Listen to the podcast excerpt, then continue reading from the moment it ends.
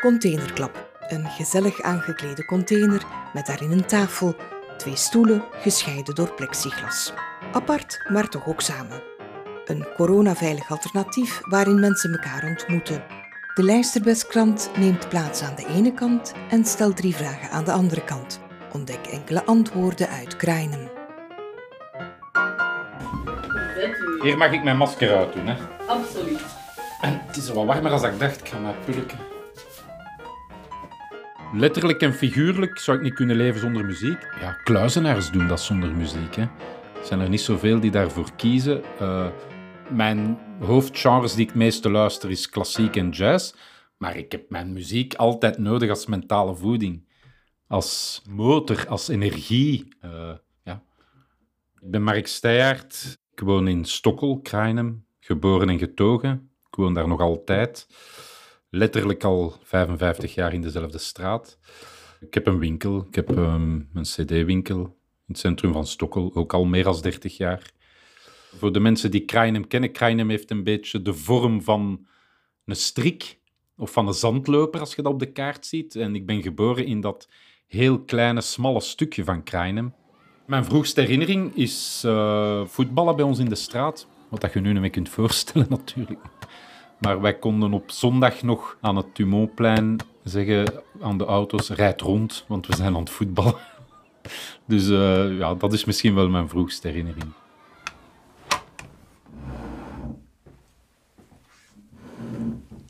Ben uh, Sébastien, Sébastien de Bok. Ik ben 41 jaar oud. Ik ben radiojournalist. Ik werk voor de groep uh, RTL, radio en een beetje televisie, uh, voor de nieuwsberichten. Dus geen programma, alleen maar de nieuwsberichten. Ik ben de vader van twee kindjes. Mijn uh, vrouw komt van uh, Sterrebeek, ik kom van Wezenbeek, maar uh, ik woon in Krijnem sinds 2004. Ik woonde in Wezenbeek op hem sinds 1979, maar mijn grootouders woonden in Krijnem, in Krijnemlaan. En in het begin van de jaren 80 zijn er niet zoveel huizen in de Krijnemlaan, maar er zijn ook veel grote velden. En dus bijvoorbeeld, er is nog geen kwik, geen, uh, geen garage uh, enzovoort. En dus met de grote velden, we kunnen lopen en we kunnen zien ook de campus van de UCL uh, Louvain. En dus we kunnen lopen tot de Alma. En dat was heel leuk. De Krijnemlaan was zoals een kleine dorp. Nu woon ik in de Vogels, Vogelswijk. En de atmosfeer van de Krijnemlaan is nu in de Vinkenlaan, Zwalulaan, uh, Stokkellaan en allez, Josephine Charlotteplaats. Dat is ook een kleine dorp. En ik vind dezelfde uh, sfeer uh, dan in de Krijnemlaan in de jaren 80. We hebben een heel goed atmosfeer met de buren. Bijvoorbeeld vanaf maart 2020, dus met de eerste lockdown. Elke dag op 20 uur, wij klappen. Maar daarna, we blijven um, met de buren voor ons uh, huis en we nemen een apero. voor mij is de horeca heel belangrijk. Sommige mensen hebben, hebben nood aan om te babbelen. En in de horeca gebeurt dat ook vaak. Ik mis het wel vooral dat de foyer dicht is, omdat ja, het is zo stil en ja, er mankeert iets. Ik ben Sarah Verhoeven, ik ben 22 jaar. Dus ik ben in Krijnem terechtgekomen als studentenjob en ik ben dan uh, als serveester aangenomen. En ik studeer ook nog fotografie. Ik ga nu dit jaar afstuderen. Waarom dat ik in Krijnem ben terechtgekomen is omdat mijn mama heeft vroeger altijd in Krijnem gewerkt, ook bij de lijsterbes als bediende en ook in de keuken.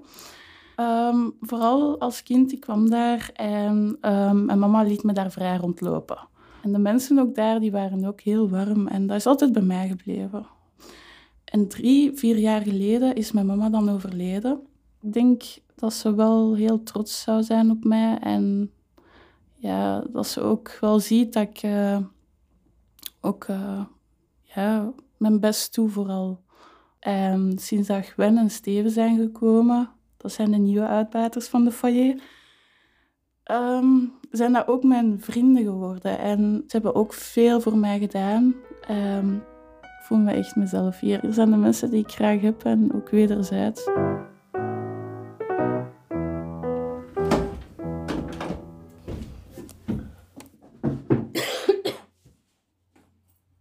Ik ben Lee van Geebergen. Ik ben 45 jaar mama van twee kinderen, uh, bijna 11 en bijna 7 jaar oud. En de echtgenoot van Luc. En wij wonen hier in Krainem. Ik heb vroeger gewerkt als verpleegkundige in Gasthuisberg. En ik werk nu als zelfstandige seksualiteitscoach met mijn eigen praktijk hier in Krainem. Ik woon hier sinds 2009. Wat is jouw vroegste herinnering aan Krainem? Als ik in Leuven woonde, ik woonde in de buurt van de Brusselse Poort en daar kwam de 315, een 316 en een 317 lijnbussen langs met naar Krainem metro. Dus daarvan kende ik Krainem en dat was zo iets vaag. En uh, toen ik Luc, mijn man, al leerde kennen, ik had dan geen auto, dus ik dacht, ah, daar kan ik geraken. mijn eerste indruk van Krainem, zo heel residentieel, heel veel uh, mensen die er eigenlijk alleen maar wonen. Het is in het begin was het echt wel een beetje cultuurshock omdat ik, ja, ik moest eerst alle... Als ik, voordat ik aan iemand iets vroeg, dikwijls was ik in mijn hoofd al de Franse versie daarvan aan het maken. Om er zeker van te zijn dat als die Nederlands niet verstond, dat ik in het Frans kon overschakelen. Ik ben terechtgekomen in een zeer Vlaamsgezinde familie. ik denk, als ik niet met hen hier in Kranium terechtgekomen was, dan was ik nu, denk ik, voor zelf voor een heel groot stuk verfranst, omdat mijn...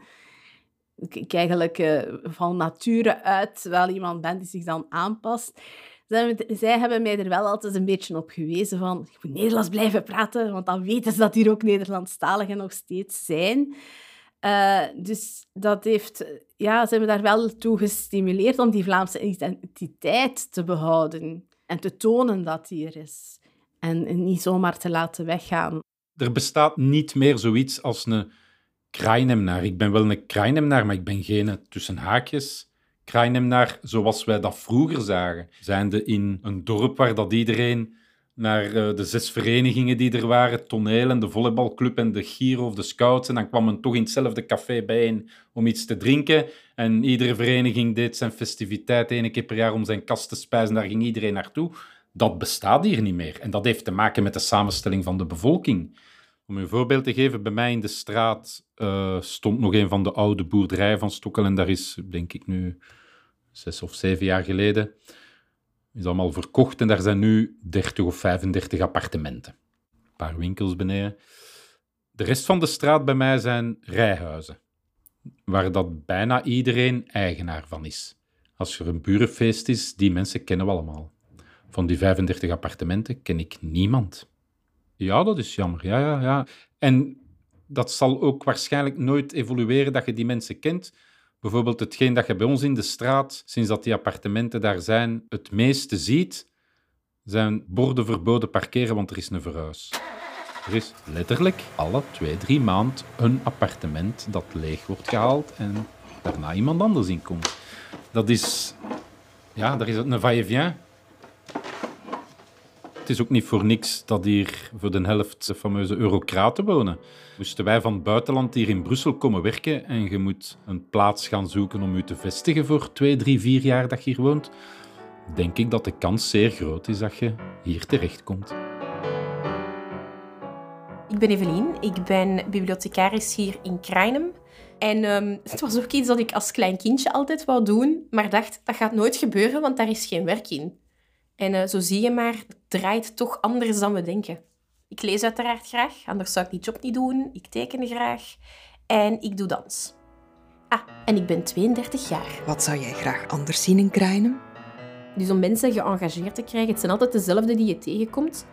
Maar ik denk dat dat in elke gemeente wel zo is. Het zou wel fijn zijn als daar verandering in komt, maar ja, dat is, dat is natuurlijk iets heel specifiek voor mijn werk. Hè. Dat ik het merk van, we doen een oproep voor voorlezen bijvoorbeeld en dan komen de mensen niet af.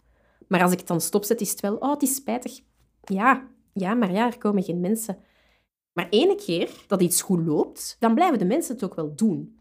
Het artiestenparcours bijvoorbeeld, uh, ja, die verteller op school, dat zijn zo van die dingen die al jaren lopen en dat blijft wel echt hard gaan.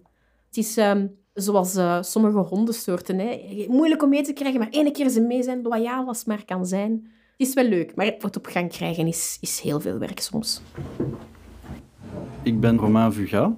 21 jaar en ik studeer nog. Ik ben een student in Brussel, Odyssee, en daar doe ik uh, informatica. In mijn vrije tijd uh, ben ik heel actief in het uh, jeugdwerk in Krijnem. Daar ben ik voorzitter in de Villa, de jeugdclub. En ik ben ook voorzitter in de jeugdraad. Ik moet zeggen, met corona heb ik mijn oudere vriendengroep eigenlijk beter leren kennen, omdat wij letterlijk elke avond dan samen zaten op Discord bij Krijnem Kings. Kingdom Kings is uh, een, een, soort van e-sports community, heel laagdrempelig. Het is eigenlijk iedereen dat gamet in en rond Krijnem is daar welkom. Maar uh, zeker in coronatijd uh, hebben we wel gemerkt dat het niet enkel om gamen gaat, maar ook om het sociaal contact en interesses met elkaar te delen. In preparation for parachute deploy and to roll over to give the radar a better look at the ground. Ik denk bij ons is onze grootste interesse toch wel bijvoorbeeld uh, ruimtevaart. The navigation has confirmed that the parachute has deployed and we are seeing significant deceleration. We hebben bijvoorbeeld samen de Perseverance roverlanding gezien op Mars. Uh, daar een watchparty van gemaakt. En anderzijds gewoon spreken over het dagelijks leven. Onze studies, uh, over andere momenten, terugdenken over dingen dat we hebben meegemaakt en zo. We horen elkaar eigenlijk uh, elke avond. En um, ik denk dat we daar wel geluk hadden dat we elkaar hadden. Want ik denk dat er ook wel veel jongeren zijn die dat niet hebben en gewoon echt alleen zijn. We zijn allemaal studenten. En er zijn er die echt uh, heel hun jaar verloren zijn bijna. En anderen vinden het juist heel gemakkelijk, omdat er juist minder afleiding is. En um, bij mij, um, veel van de motivatie is uh, weg. Er is geen echt einddoel als uh, we gewoon elke dag gewoon thuis zitten en niks te doen hebben. In mijn beroep, het was een spannende jaar, uh, omdat um, met de corona de journalisten, de redactie, zijn zoals de luisteraars. We hebben veel vragen, maar we kennen niks over de corona. En dat was heel leuk voor mij. Ga een dag bij de beenhouwerij, maar de volgende dag in de handelaars die niet essentiële zijn. De derde dag in de intensieve zorg van een ziekenhuis. En ik heb alle beroep ontmoeten in één jaar. Dus voor mij, het was heel leuk. En uh, ik heb veel gewerkt en ik ben echt moe nu, maar ik wil een ander jaar zoals de vorige jaar.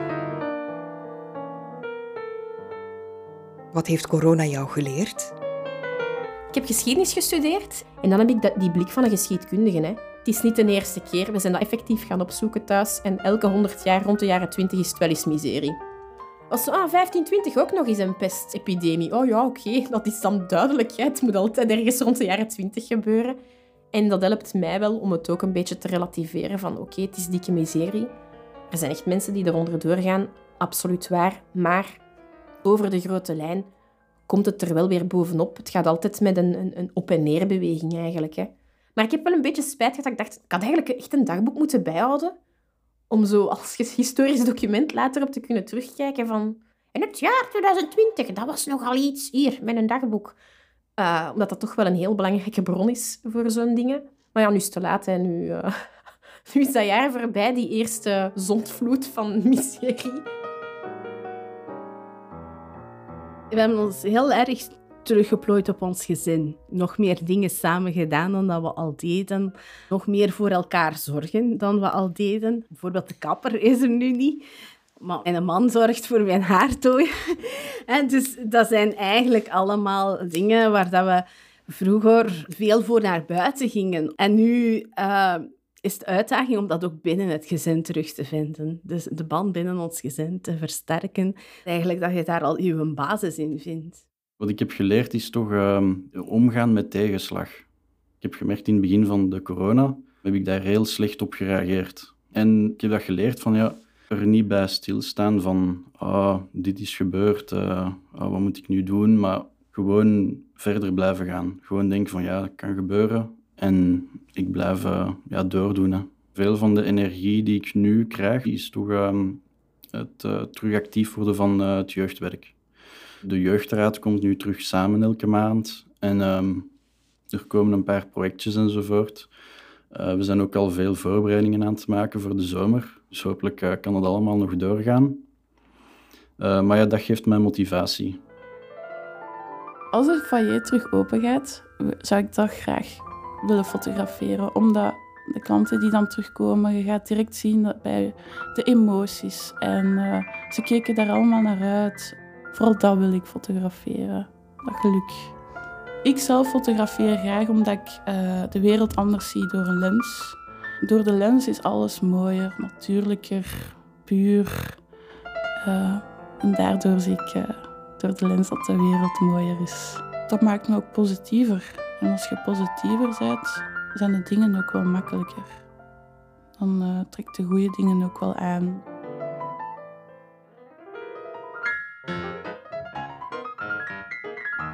U luisterde naar Containerklap, een podcast van de Lijsterbeskrant en gemeenschapscentrum De Lijsterbes. Gemaakt door Veerle Week en Evelien Doks met muziek van Philip Praska.